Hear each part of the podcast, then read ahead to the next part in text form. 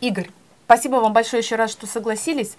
Очень здорово, что с инструментом, ну, потому что если вы, не сцены, воз... да. Да, если вы не возражаете, он станет главным героем нашего сегодняшнего интервью. Вы один из немногих в мире кларнетистов, который занимается исключительно сольной деятельностью. И я хочу поговорить про это. То есть ведь был же выбор, ну точнее известный, понятный путь. Когда вы ну, некая составная часть оркестра, некий конечно, порядковый конечно. номер в большом коллективе. Я играл в оркестре, я играл э, несколько спектаклей, например, в Большом театре. И мне было 14 лет, я был э, самый молодой вообще участник оркестра да. Большого театра. Я играл второй кларнет, например, в э, балете «Жизель», в опере «Сивийский цирюльник». Так все время в жизни получалось, что я переставал играть в оркестре, что я, меня все время тянуло играть на сцене. Меня все время тянуло учить очень много музыки для того, чтобы играть на сцене, нужен, нужен гигантский репертуар. У меня это не, не то, что самоцель, а это просто интерес. Мне интересно э, находить новые ноты, новую музыку, новые стили, э, придумывать э, программы. То это есть... была, конечно, детская мечта uh быть солистом. Конечно, а, была это, такая ну, конечно, мечта? Конечно, конечно, она была. Потому что эта роль, в общем, незавидная. Быть, э, вот, когда нет, нету традиции, э, особенно в нашей стране, нету совершенно традиции игры на сцене кларнета. Да, это редчайший случай. Да, человек работает в оркестре, угу. иногда несколько раз в год он да. может выйти там, сыграть квинтет Моцарта или там что-нибудь. Да. да. Ну, он может сыграть 5-6 концертов э, в сезон, и, ну, как бы у него основная деятельность это оркестр. В отличие от скрипки, от виолончели, от, от фортепиано, да, естественно. Можно сказать, э, что это был какой-то некий своеобразный вызов, может быть, системе? Встречали ли вы когда-то сопротивление самой системы? Конечно. Расскажите про это, как вы это борете. Вы считаете, что наглым, дерзким, что ли, в своей стране? Как вот вы думаете, сообщество это определяет? Или ну, такие люди прокладывают путь Нет, для того, чтобы традиция Я заинтересовываю людей, я заинтересовываю uh-huh. директоров филармонии, моих друзей, у меня очень много друзей-дирижеров. Я заинтересовываю разными программами. Мы с Сашей Гиндиным и на фестивалях Дениса Мацуева. И, и сейчас будет программа э, с Дмитрием Ситковецким, очень интересная, посвященная Стравинскому в зале Чайковского, где у нас будет совместное э, тоже вот такое действо с Владимиром Познером, с... О. Да, с Дмитрием Ситковецким, с гениальным скрипачом, э, с Андреем Макаревичем. В общем, там будут его рисунки, там будет очень интересный проект. Микс в мае, многих жанров, да, да? В мае это будет фантастически. Я бы хотела продолжить разговор вот про те самые амбиции, насколько они важны, потому что стать солистом с инструментом, который не предназначен для солирования, если мы говорим о нашей стране, это все-таки отдельная история. Почему до вас тогда никто этого не придумал? Не было амбиций? А, была такая традиция, было в филармоническом обществе, и и очень много было концертов кларнетистов. Uh-huh. В основном это были итальянцы, немцы. Русской школы тогда еще не существовало. Русские кларнетисты появились как раз после революции, вот начиная с Розанова. Розанов это был такой, такой столб нашего инструмента, для которого, в общем, написали все оркестровые соло, и uh-huh. Рахманинов, и Чайковский. И, в общем, он, на самом деле, он уговорил Чайковского написать концерт для кларнета. Но Чайковский Э, умер, и неожиданно для всех, и, и не сделал... Не состоялся. Не состоялся. Вы представляете, вот если бы Чайковский написал концерт для кларнета, это бы вывел сразу инструмент угу. на новый уровень. Почему рояль настолько популярен? Почему это действительно король? Потому что много инструмент, потому что очень много великих сочинений. Почему оркестр? Почему популярна скрипка? Потому что у них есть вот, вот такие точки, ради которых этот инструмент слушают. И, конечно, школы замечательные этих угу. инструментов. Русская, школа скрипичная и русская фортепианная школа, они, конечно, развивались раньше, и они, конечно, превосходят нашу духовую школу на, на порядке. Почему кларнет?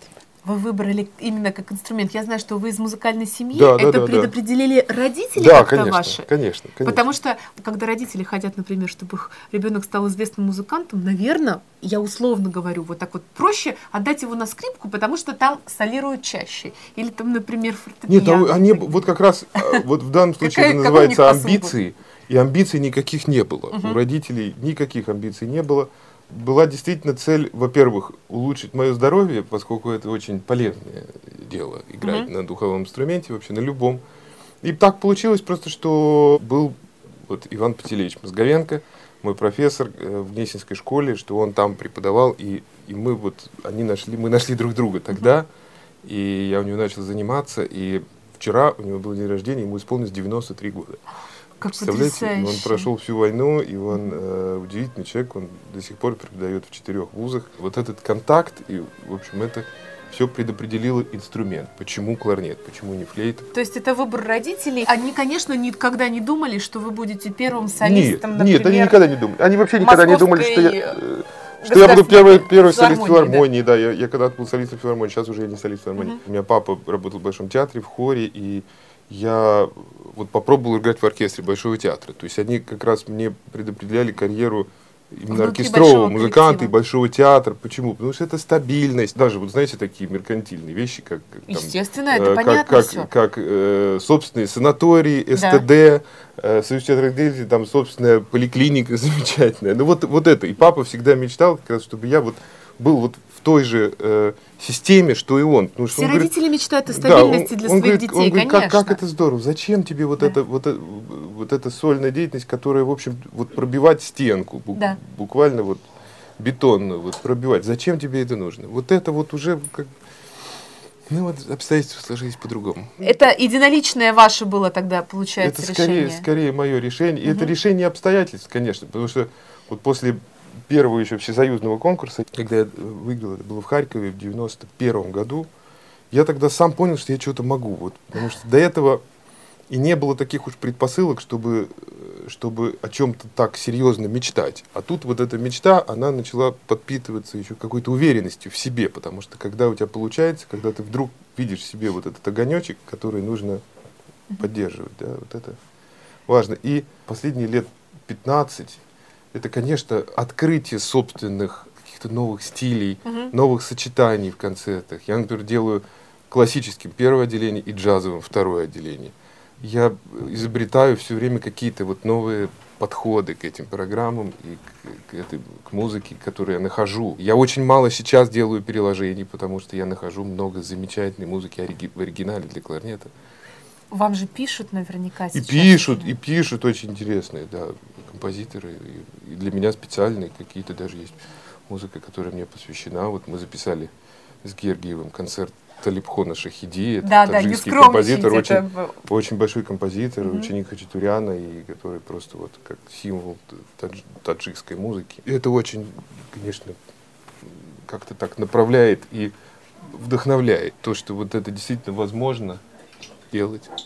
Можно уже констатировать тогда, что ваша мечта сбылась? Вы сказали замечательную фразу про то, что вы любите пробивать стену. Вы ее пробили, очевидно. Нет, нет, нет, нет. Нет еще? Я, я на пути. Я, я никогда не пробью до конца, я не думаю. Я пытаюсь это сделать. Нет, это как такой горизонтик.